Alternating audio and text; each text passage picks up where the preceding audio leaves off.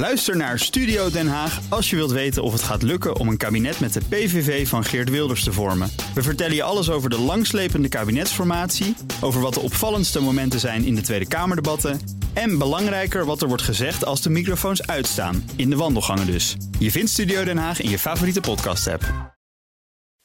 DNR Nieuwsradio. Boekenstein en de Wijk. Hugo Reitsma.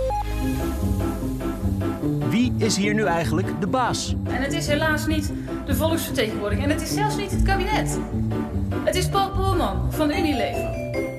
Premier Rutte ontvangt drie president-commissarissen. En deze president-commissarissen zullen zich moeten realiseren dat de burgers deze bedrijfsbobo's echt behoorlijk sap beginnen te worden. Hij heeft een mokerslag gekregen van zijn eigen vriendjes van multinational Nederland. Worden die bedrijven, wordt die marktmacht niet te groot? Het bedrijfsleven moet geen samenzwering lijken tegen de gewone man. Want de samenleving accepteert niet meer dat het grote bedrijfsleven ons beleid dicteert.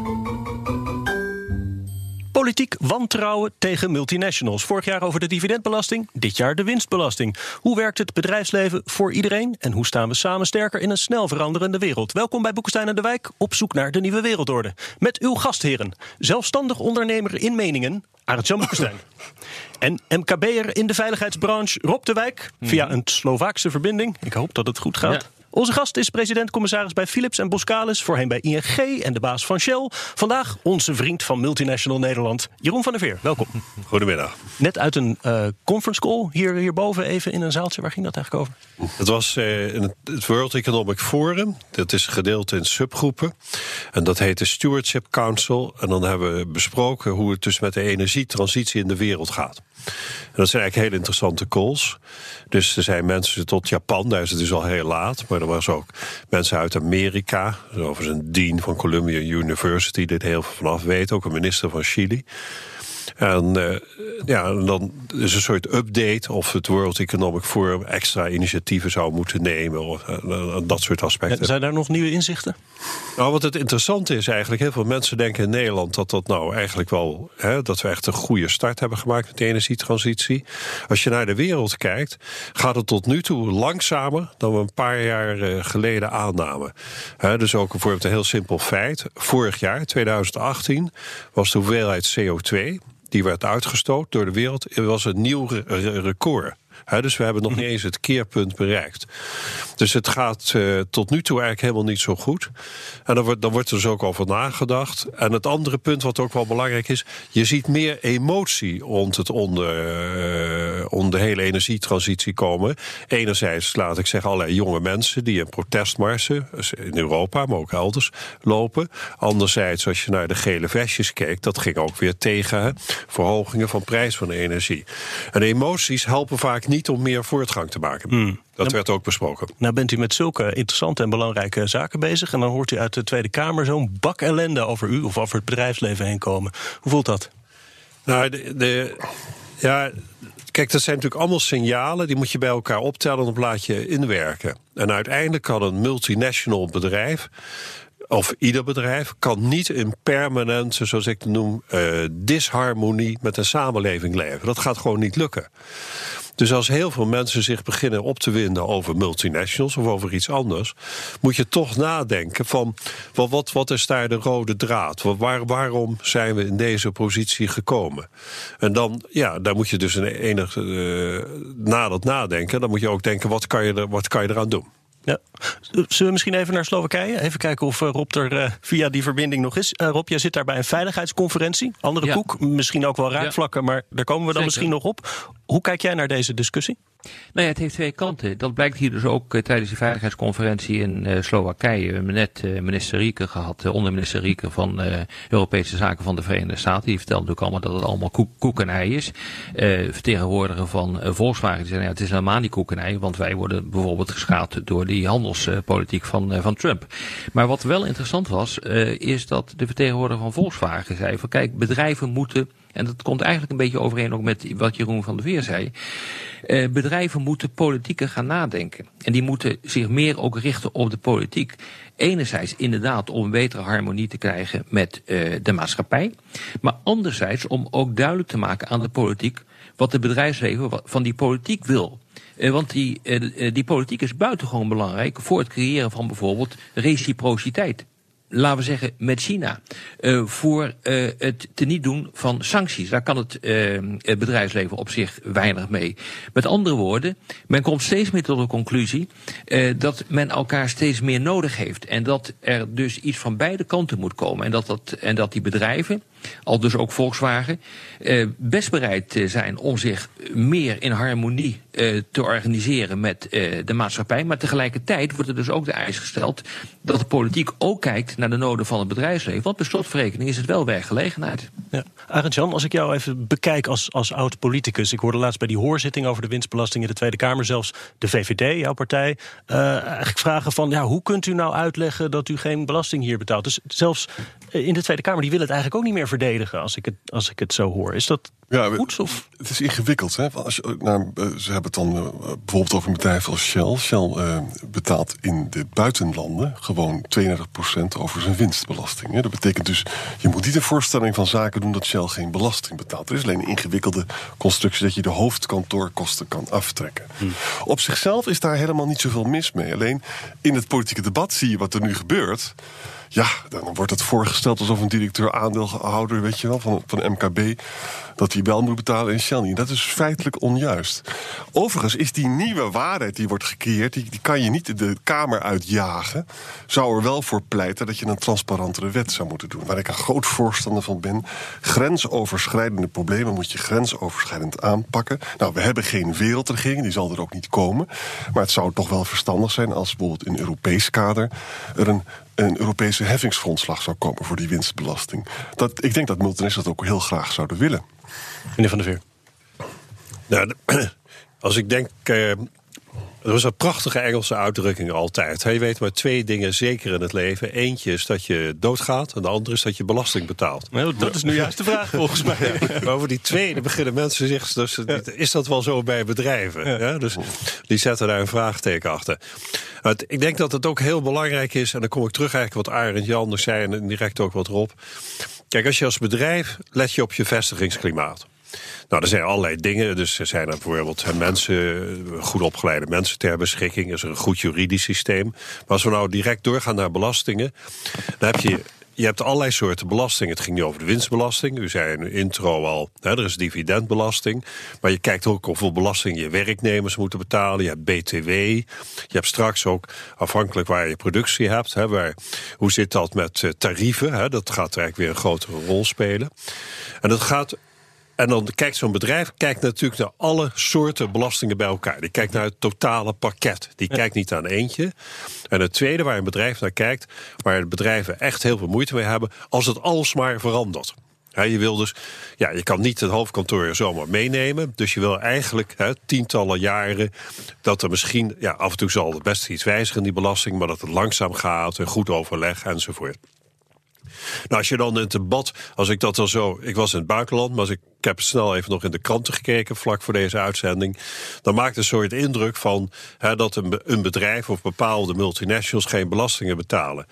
Nou, dat is natuurlijk helemaal dus dat is niet zo, want ze betaalden wel de dividendbelasting aan de werknemers en die BTW en die tarieven. Mm -hmm. Overigens, dat dat één, uh, dus het Shell-bedrijf, ik wil het helemaal niet specifiek over Shell hebben, maar de NAM, mm daar zit Shell ook en die betaalde wel belastingen. Dus, ja. dus, dus laten we nou even opletten op het hele pakket. En het tweede wat die bedrijven zeggen, de, de, dus niet de brievenbusmaatschappij, die bedrijven die zeggen, ja, we hebben dus regels afgesproken. Nou, er zijn wetten en regels en daar moeten ze zich gewoon aan houden. En dat vind ik ook heel terecht. En als mensen daar niet tevreden mee zijn, dan moet je misschien, misschien moet je dan ook eerst naar de richting van de regering of naar de minister van Financiën stappen. Nou, die zegt waar, waarom is dit zo? Ja, dan in plaats van bedrijven die zich in mijn ogen echt aan de regels houden, de afspraken, ja, dan te zeggen van uh, u, u doet oneerlijk. Dat, dat komt bij mij raar over. Dan kom ik terug op dat punt van Arend Jan. Daar zit natuurlijk wel een punt dat mensen zeggen: ja, maar ze willen niet precies vertellen dit en dat. Hè. Dat is die hele transparantie. En ik denk, ja, dat is natuurlijk toch lastig, want je wil niet als enige land heel anders rapporteren dan anderen. Maar ik zie dat zelf gewoon die richting van meer transparantie er is maar één, het is een eenrichtingsweg. We gaan die kant wel op. Maar dat is een alleen, goede zaak. Niet alleen meer transparantie. Deze week is uh, door de regeringspartijen een motie ingediend in de Kamer. Die vroeg om onderzoek naar eerlijke belastingheffing over de winst van multinationals. Dus dat is wel ook een inhoudelijke koerswijziging die daarop wordt nou, ja, dat, ja, dat, dat geeft dus eigenlijk, dan stop je er iets. Ik vind prima dat ze kijken naar belastingheffing door multinationals. U vindt het nu wel het, Ik vind het ook altijd uitstekend of de grote bedrijven of andere bedrijven zich aan de afgesproken wet en regels hebben gehouden eerlijker zou al iets impliceren dat het tot nu toe oneerlijk was. Uh, ik ga, die kant ga ik niet op. Dat gaan we niet van u horen. nee. Het is namelijk ook een wet hè, waar, waar dus gewoon uh, multinationals van gebruik maken. En het is, je kunt niet multinationals verwijten dat ze de wet volgen. Dan moet, politici moeten dan de wet veranderen. Dat is de weg, de koninklijke weg waarop je het moet doen. En overigens, multinational zit hier natuurlijk ook mee. Hè, met, met, met, die nare negatieve beeldvormen, die voor een heel groot gedeelte eigenlijk onterecht is. Hè. Dus het is ook een belang voor multinationals dat ze kunnen vertrouwen op de politiek. Dat ze dan een andere wet maken die minder tot herrie aanleidt. En dat is een vraag die ik aan Jeroen van der Veer zou willen stellen. Kijk, de politiek heeft natuurlijk ook zo zijn problemen. En, zijn, en het populisme en de instabiliteit.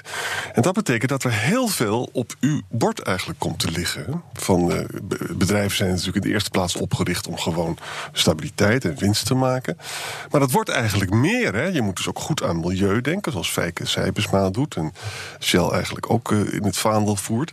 Maar je moet dus ook dus anticiperen dat, het politiek, dat je een hele gebrekkige politieke omgeving functioneert. Waar jullie last van hebben. En hoe moet je daar nou mee omgaan? Kijk, wat, kijk als ik nou twintig jaar terug ga, mijn eigen herinneringen is dan. Ja, hoe ben je opgevoed, laat ik zeggen, in het bedrijf? Is dat nou Vroeger zei je, als je dan bij Shell zat, dan zei je dus iets over het Shell-bedrijf. Dus dan praatte je over olie en gas, of, of desnoods toen ook al over alternatieve energie.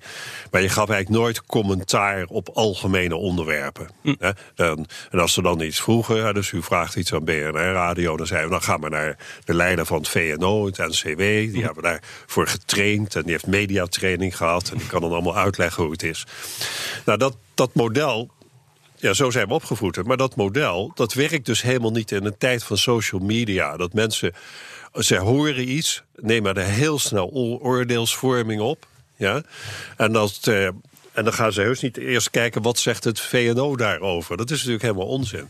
Dus de hele rol van bedrijven om uit te leggen dat zij ook werken aan maatschappelijke issues. Of het nou energie is, of belastingen, of andere onderwerpen. Ja, het kan ook werkgelegenheid zijn die, die, die rol, die, de, de, de verwachtingen van de mensen zijn daar misschien wel terecht hè, enorm over toegenomen.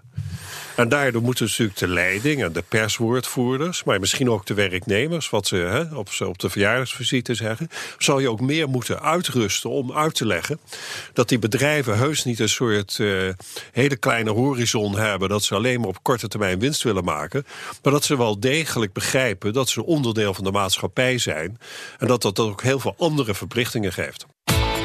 BNR Nieuwsradio. Boekenstein en de Wijk. Op zoek naar de nieuwe wereldorde. Dit is Boekenstein en de Wijk. En dat programma is natuurlijk niet zonder Arend-Jan Boekenstein en Rob de Wijk. Mijn naam is Hugo Reitsma en onze gast is Philips commissaris en oud Shell-topman Jeroen van der Veer. En u kent, eh, begrijp ik, Rob en Arend-Jan nog van de nieuwe NAVO-strategie. Ja, dat was, oh, dat was iets van uh, acht of negen jaar geleden. Was het, uh, samen met Madeleine Albright, een hele bijzondere uh, vrouw en persoonlijkheid.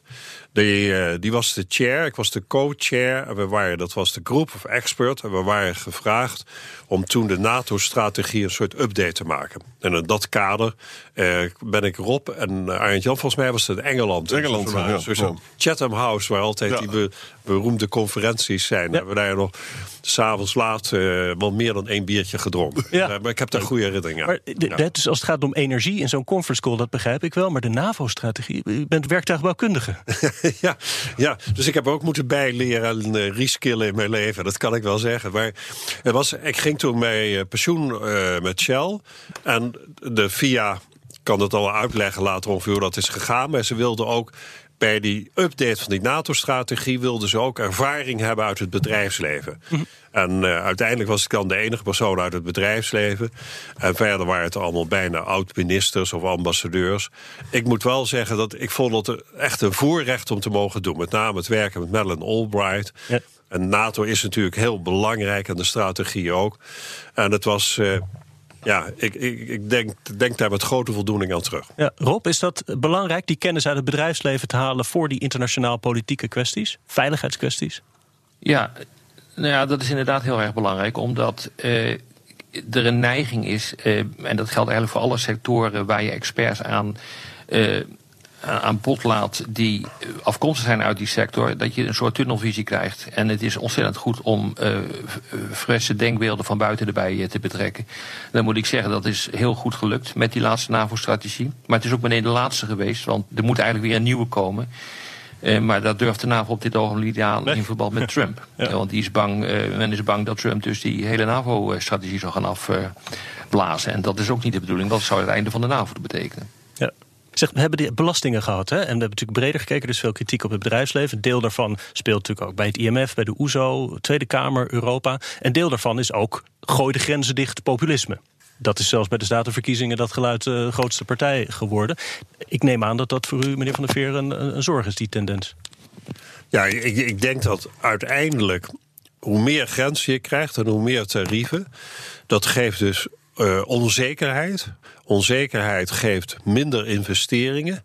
Of minder mensen stellen ook een consumptie even uit. Hè, dus om bepaald zeker dure dingen te kopen. Dus uiteindelijk krijg je minder economische groei. Dat gaat niet zo zichtbaar. En dan, uh, wie zijn altijd de dupe? Van dat is, uh, als je minder economische groei hebt, dat zijn over het algemeen de mensen die dus aan de, laat ik zeggen, aan de minder verdienende kant in de samenleving zitten. Of waar mensen die, die, die het gewoon nog arm hebben. Dus ik, dit is wat er dus gaande is in mijn ogen. Dat klinkt misschien wel heel aardig voor je thuispubliek. Maar uiteindelijk krijg je dan een wereldeconomie die trager groeit. En dat, dat geeft dus eigenlijk minder kansen voor mensen om zich verder te ontwikkelen. Maar moeten politici, u wordt dan misschien soms naar het katshuis uh, geroepen en dan vraagt premier Rutte: kom wat vaker in de media, leg het verhaal uit. Moeten zij het verhaal niet beter uitleggen? Want ik hoor ook dat soort middenpartijen een beetje op, op de rem staan als het gaat om vrijhandel en open grenzen. Nou, ik denk het is en en. Dat is heel interessant. Hè? We zijn nu dus bij het uh, FD ook. Dus uh, vlak voor de Europese verkiezingen, dus eind mei, hebben ik weet niet hoeveel CEO's hebben bijna iedere dag een artikel in het FD gepubliceerd. Overigens, daar, is verder niet veel mee gedaan. Maar u ziet wel dat er, dat is wel heel anders. Ik had dat nog nooit eerder meegemaakt. Dat, ik weet niet of jullie nog weten hoeveel, maar uh, het zegt tien CEO's. Ja, uh, allemaal een artikel publiceren over het belang van Europa. En het maar het is dus NM. Ja, de grote vraag is natuurlijk, met alle respect voor het FD, of je daar alleen maar in het FD voor moet zijn. Je zou datzelfde moeten gaan doen, vind ik, in het AD of in de Telegraaf. Dat, want daar zit ook het publiek wat je echt wil bereiken. Ja, eens. En er zijn natuurlijk hele ingewikkelde dingen aan de gang. Hè. Dus, dus nu in, binnen Europa is er een tendentie uh, om veel argumenten zijn valide daarvoor dat je oppast met Chinese investeringen. Maar dat argument kan je ook misbruiken. Hè. Bijvoorbeeld, we hebben het gehad met die hoge snelheidstreinen. Chinezen zijn daar ook bezig, maar die hebben nog maar een heel, hebben helemaal geen enkel uh, marktaandeel. Hè. En Aalstom gebruikte dat dus een beetje om voor protectionisme. Dus ook hier altijd weer zeker praten over Chinese investeringen. Er zijn veel dingen aan de hand. Maar kijk ook goed naar de marktmacht en positie die er zijn. Ik, ik blijf een liberaal. Dus je moet, en dan kom je dus onvermijdelijk ook op de grote uh, tech-giganten. Mm -hmm. En daar praten we echt over bijna monopolies. Hè. En ik denk dat daar heb je ook een sterke Europa voor nodig. Daar moeten echt dingen gebeuren. Hoe denkt u daarover, uh, meneer Van der Veer? Ja, kijk, ik kom uit wat veel mensen het traditionele bedrijfsleven uh, noemen. En daar ja, je zal toch om, tegen, om niet gesandwiched te worden tussen Amerika en China, zal je als, als iets echt een wereldmarkt is, dat, dan ben ik ook, dan kan je me voorstellen dat we ook Europese kampioenen hebben. Ja. Maar als iets echt geen wereldmarkt is, maar echt een regionale markt, ja, dan, dan is een Europese kampioen of een monopolie, wat die, dus uh, zo'n tech van buiten, dan moet je dan toch wel enorm over nadenken. Dit speelde met Siemens en Alstom. Ja, erg, ja dus even het voorbeeld van de treinen. De treinen, is dat een Europese markt? Dan heb je daar concurrentie voor nodig. Want anders zou eentje, dus hè, dat ene bedrijf, al die treinen krijgen. Of speel je in feite op een wereldmarkt? En ik denk dat dit was zo'n geval, dat is maar hoe je er naar kijkt. En Brussel keek er wat anders naar dan de, de, de Chinezen. hè. Dus die in feite zei Brussel, nou de kans dat hier van die Chinese treinen naartoe komen, dat zien we niet zo zitten. Maar dat is nou precies het debat waar het om gaat. Ja, wordt nu die druk. techies, die te- maar op zich ben ik niet tegen Europese kampioenen, mits het een echte wereldmarkt is. Dus dat, dat je over de wereld kan spelen. Ja. Die techies, ik vind dat een hele lastige. Want zij hebben natuurlijk, hè, omdat ze zo ontzettend goed waren, ging iedereen ze kopen. Ja?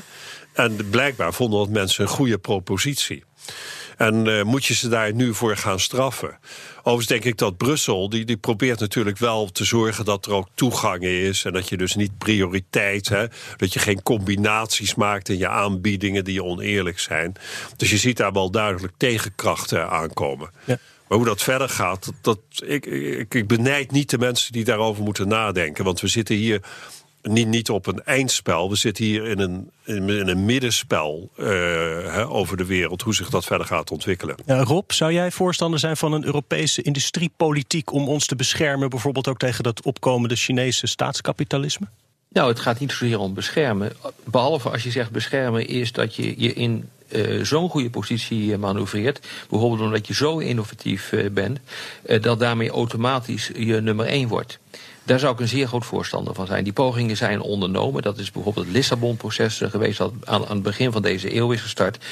En dat- de bedoeling was toen om van de Europese Unie de meest concurrerende high-tech-macht van eh, de wereld te maken. Dat is allemaal niet gelukt. Waarom is dat niet gelukt? Nou, eh, iedereen is altijd bereid om eh, onmiddellijk de schuld in de schroeven te schuiven van Brussel. Maar dit lag gewoon bij de hoofdsteden. Die wilden daar gewoon niet aan en die eh, gaven prioriteit aan iets anders. Maar ik vind nu ook, zeker nu met eh, de Brexit, de hele discussie die er nu eh, is ontstaan met het nieuwe Europese parlement, komt een nieuwe commissie dat je echt van dit punt een enorm, eh, enorm zwaartepunt moet gaan maken eh, van het eh, beleid in, eh, in Brussel. En daar moeten, vind ik, ook landen als eh, Nederland op aandringen dat dat gaat gebeuren. Meer innovatie, meer high-tech.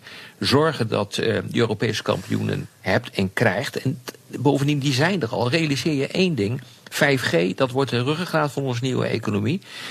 Nokia en Ericsson, dat zijn Europese bedrijven. Dat zijn geen Amerikaanse bedrijven, dat zijn geen Chinese bedrijven. Ze zijn alleen, en daar kom je precies weer op het punt wat ik eerder zei. Het zijn bedrijven die feitelijk in Europa zelf uit de markt worden geconcurreerd door Chinese bedrijven die hier kunnen dumpen. Daar zul je absoluut eh, wat aan moeten doen. Dus dat bedrijfsleven, ook het grote bedrijfsleven, heeft belang bij een politiek dat in staat is om een gelijk speelveld over de hele wereld te, creëren. En Europa moet dat in principe kunnen doen, want dit is een regelsupermacht. Met andere woorden, hier is wel werk aan de winkel. Op twee fronten, dus als ik het zo beluister, dat er op het front van die belastingen eh, misschien wel wat kan gebeuren, maar tegelijkertijd dus ook maatregelen om het Europees bedrijfsleven te versterken. Aan wie vraag Ja, ik ben- ik Dat vind ik kan- eh, kan- dat dat iedereen kan er wel zeker moet Halen, maar ik denk dat Rob Ja. in essentie gewoon goed heeft gezegd. Ja. Wat moeten wij dan nog meer zeggen? Voor de radio moeten we het hierbij laten. Op de podcast gaan we nog even door met luisteraarsvragen. Ik verwijs naar iTunes, Spotify of uw eigen podcast-app. Daar kunt u ook vragen stellen en commentaar kwijt. Nick Bakker heeft een vraag voor Jeroen van der Veer.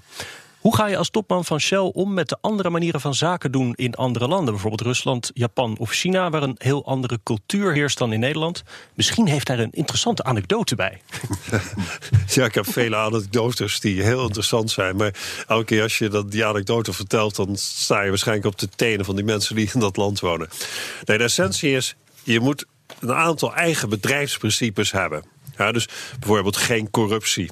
Of geen facilitatiebetalingen. Hè? Dus geen 10, 10 dollar in je paspoort stoppen. Hè? Maar of, of veel erger. Of je hebt bijvoorbeeld human rights, geen kinderarbeid. En je, jij zit er, dus als je operaties in zo'n land hebt. Dan stel je als eis dat je die bedrijfsprincipes die je hebt, kan handhaven in je eigen operaties. Jij zit daar dus niet om het hele land te veranderen. Maar je wil in je eigen operaties zeggen: anders kunnen wij niet werken. En als je dat niet kan halen, die bedrijfsprincipes, nou, dan zou je eerst overleggen met zo'n regering of wie dan ook. Maar uiteindelijk, als je dat niet kan halen, dan, dan moet je wegwezen. Dat, dat is dus eigenlijk het systeem. Dus als bedrijf zijn wij niet om die landen te veranderen, maar wij zijn, wij zijn daar om onze eigen operaties en dan bij voorkeur ook van onze directe leveranciers, hè, dat die handelen volgens onze bedrijfsprincipes. Meerdere vragen over waar we eigenlijk ook een beetje begonnen. Hè? Van, van wie is nou de baas? Joris ten Berg vraagt: Als we constateren dat de wereldorde aan het verschuiven is naar een multipolaire wereld, wordt de speelruimte die multinationals krijgen dan niet veel te groot? Welke controle, democratisch of niet, is er dan nog? Gerrit Brand voegt eraan toe: wie bestuurt dit land? Zijn dat nou politici of de bedrijven? Begrijpt u die, uh, die zorg, meneer Van der Veer? Ja, maar ik, ik denk dat ik daar. Ik heb daar een hele duidelijke mening over. Ik zei altijd, in mijn ogen, mijn ervaring. Regeringen die kunnen wetten maken, kunnen regels maken. Ze kunnen je ook nog in het gevangen stoppen. Maar dus uiteindelijk is de politiek, zoals dat dan in Nederland heet, of de overheid, is de baas. Mm. Dus daarom. Uh, moet je altijd, als je naar de overheid gaat... ik zei altijd, je moet je jasje dicht doen... je moet je pet in de hand houden. Nou, mensen hebben geen pet meer, maar hmm. om duidelijk aan te geven. En zo, zo is het. uiteindelijk kan je alleen maar leven eh, als bedrijf... door de ruimte die een regering of wetten en regels voor jou scheppen. En, en als zij dat alsmaar veranderen, dan kan je er wel heel ongelukkig over zijn. En dan kan je zeggen, zo kan ik mijn bedrijf niet doen. Maar, en dan kan je wel je vingertje opsteken. Maar hè, dat, dat is wat je kan doen. Dus, dus echt, nee, de, de, de, de, dus de, de overheid is de baas. Dat is toch de praktijk. Maar ook voor multinationals. En wat natuurlijk belangrijk als het is... toch dat... gek wordt, dan kan je toch gewoon uh, je biezen pakken... en naar een ander land toe gaan. Dat is toch een mogelijkheid? En daarom is het belangrijk dat je dus als, als multinationals zijn... per definitie grensoverschrijdend. Hè, dan moet je dus ook grensoverschrijdende internationale samenwerking hebben. Ik zou dus Europese milieueisen, het liefst mondiale, maar dat, dat is natuurlijk een, een fata morgana, omdat het heel lastig is. Er is wel een probleem. We hebben dus een wereldregering, zou fantastisch zijn, maar die gaat er niet komen. Dus je moet wel, als je dus daar wel, als je vindt dat de staat uh, invloed moet hebben op het marktgedrag, dan zal je een voorstander moeten zijn van internationale samenwerking. Heel veel mensen zijn tegenwoordig tegen Europa, maar dit is een heel belangrijk argument voor Europa. Ja, één, één ding nog, meneer Van der Veer. U, u, vertelt, hè, u krijgt natuurlijk ook maar gewoon de regels te horen. Maar u belt vooraf toch ook misschien nog wel eventjes met het torentje... om te zeggen dat dit of dat wel belangrijk is. U bent toch ook niet meer een, een passieve consument van de regels? Nou, dat is een beetje in lijn wat we dus ongeveer een kwartier geleden hadden. Vroeger ging alles via het VNO. nu, je, belt niet zo makkelijk het torentje. Hè? Dus, uh, dat, ik, denk, maar ik denk wel dat je een maatschappelijke plicht hebt... als er een nieuwe wet of regel zou komen... die in jouw ogen zeer nadelig voor je bedrijf zou werken... of voor jouw bedrijfstak...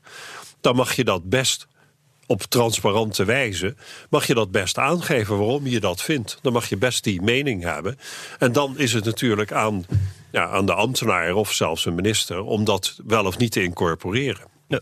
En dan zit je helemaal op het punt van Arend Jan. De bedrijven zijn niet tegen bepaalde verhogingen. Ze zijn ook niet tegen een carbon tax of een uh, tradingsysteem. Bedrijven zeggen altijd, die willen dat horizontale speelveld. Ze zeggen altijd dan in het Nederlands level playing field. Maar dat, dat je dezelfde regels over minstens heel Europa hebt. Dat zou eigenlijk voor, het zou voor bedrijven veel beter zijn. En uiteindelijk ook voor burgers. En ik denk als het lukt, dat klinkt raar, krijgen we meer groei in Europa. Dan in plaats van ieder land probeert een klein beetje clever te zijn.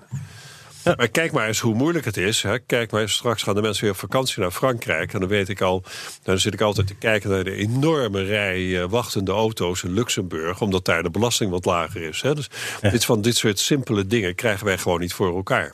Ja. Engelbert vraagt: waarom toont de heer Van der Veer bij geen van de bedrijven enig moreel evenwicht tussen maatschappelijk verantwoord ondernemen en winstmaximalisatie? Ja, dat is dat, is, dat is dan dus de, het oordeel van deze vraagsteller. Duidelijk. Ja.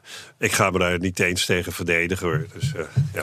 Maar het is een constante afweging, uh, zegt u? Nee, ik, ik denk. Het is, het is niet eens een tegenstelling. Als de, de, de bedrijven waarvoor ik werk en gewerkt heb.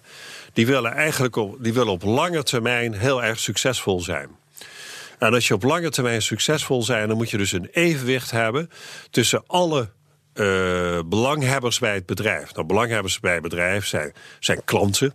zonder klanten gaat het niet lukken, zonder werknemers gaat het niet lukken, zonder de, je reputatie van het publiek, zonder dat de overheid jou waardeert.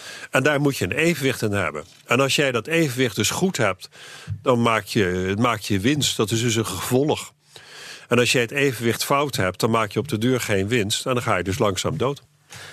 Connor Klerks vraagt welke onmisbare topbestuurder is Nederland ooit misgelopen omdat er niet genoeg te verdienen viel? Nou, dat is een heel. Uh, de, ah, ga je natuurlijk helemaal geen namen noemen. Uh, het, is, het is natuurlijk wel zo dat in het hele debat van, van topbeloningen ik me heel goed kan voorstellen dat mensen zeggen: Nou, waarom moet zo'n toppersoon zoveel meer verdienen als de gemiddelde werknemer? Of allemaal, allemaal dat soort uh, aspecten. Maar het, is in feite, uh, is mensen die lachen er altijd om, maar ik blijf dat toch denken. In feite is het niet veel anders dan met, met voetballers. Dus als jij hele goede toppersonen wil hebben, als je die niet volgens een zekere. Die mensen gaan dat niet voor niks doen. Ja, je zal er wel eens eentje vinden. Maar die, er zit gewoon een bepaalde markt. En, dat, en, daar, en daar heb je dus mee te maken. Soms, en als je dus relatief laag wil belonen als een land, dan kan je dus geen buitenlanders aantrekken. Nou, dan kan je zeggen, nou ja, als dat een heel Nederlands bedrijf is, lijkt wel het niet zo'n punt. Maar als jij dus echt een heel internationaal bedrijf wil hebben, en diversity betekent niet alleen vrouwen en mannen, dat betekent ook dat je een afspiegeling in je top wil hebben van eigenlijk alle landen waar je werkt het gevoel hebt voor die culturen, zal je ook die mensen moeten kunnen aantrekken om hier naartoe te komen. Ja. Mag ik en als je die dan, net zoals een voetballer zegt, van ja, maar je komt maar naar Nederland en u bent uh, een beroemde Spaanse of Argentijnse voetballer, maar dan krijg je opeens veel minder. Ja, dan zeggen ze, daar kom ik niet. maar het is dus eigenlijk een heel lastig debat, waarbij dus die bedrijven, die zien het als een markt om dat talent aan zich te kunnen binden voor langere termijn. En andere, terwijl hier het dus gedeelte van het publiek denkt: ho, ho, waarom moet dat zoveel zijn? Dat is het spanningsveld waar je in zit. Een vraag daarover van. Uh, kijk, als je bijvoorbeeld naar een bank als ING uh, kijkt, hè, dan zijn de salarissen daar echt substantieel lager dan in Amerika of Engeland. Dus je schrikt als je die verschillen ziet. Hè. Maar um, als je naar Amerika kijkt, daar is wel wat aan de hand. Hè? Ik bedoel, het verschil tussen een, een, een worker en een CEO was in, zes, was in 1960 1 staat tot 24. Dat is nu 1 staat tot 338. Daar is hmm. echt een spiraal. Hè? Hoe denkt u daarover? Ja, ik, ik, ik denk dat de, de, de beloningen in Amerika, die, Kijk, in Nederland zijn ze al bijna niet uit te leggen. Ik heb zelf ook in Amerika gewerkt. Uh, overigens niet tegen dat soort verhoudingen. Want ik kielt gewoon mijn Europese salaris. Maar, maar dat, is, is ook nog prima. Maar ik denk dat Amerika er echt een heel groot probleem heeft. En het gevaar is natuurlijk dat ja, mensen gaan op een gegeven moment toch met hun voeten stemmen. Ja. ja dat is, uh, uh, dus, dus het is ook de kunst dat natuurlijk die, die, die, dat, dat ook met name die, Amerikaanse, die Amerikanen. Nou, hoe noem je dat? De enige zelfbeheersing krijgen. Want je roept natuurlijk toch wel grote antikrachten op. Ja. ja. ja. Laatste vraag van Bram Mullink. Die wil weten: wie was er allemaal wel in die Dacia? Nou, ik, ik ga dat, dat debat weer niet. Uh, dat is voor mij afgesloten. Dus uh, daar gaan we niet. Ik vind het een geestige vraag. Sorry, Bram. Ja, ja, het blijft een kwestie. Daar gaan we niet op in. Wij noteren voor deze uitzending de twee zekerheden des levens: dood en de belastingen. En we willen die allebei graag zeker houden. Althans, voor de ander. Dit was weer Boekenstein aan de Wijk. Ja. Namens Arend-Jan Boekenstein en Rob de Wijk zeg ik dank voor het luisteren. Speciale dank vandaag aan Jeroen van der Veer voor zijn komst. En tot volgende week. Dankjewel.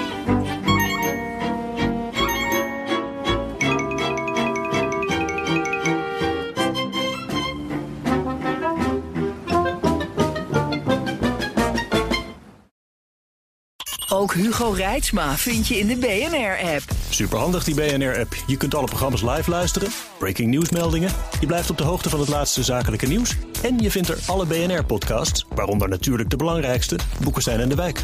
Download nu de gratis BNR-app en blijf scherp.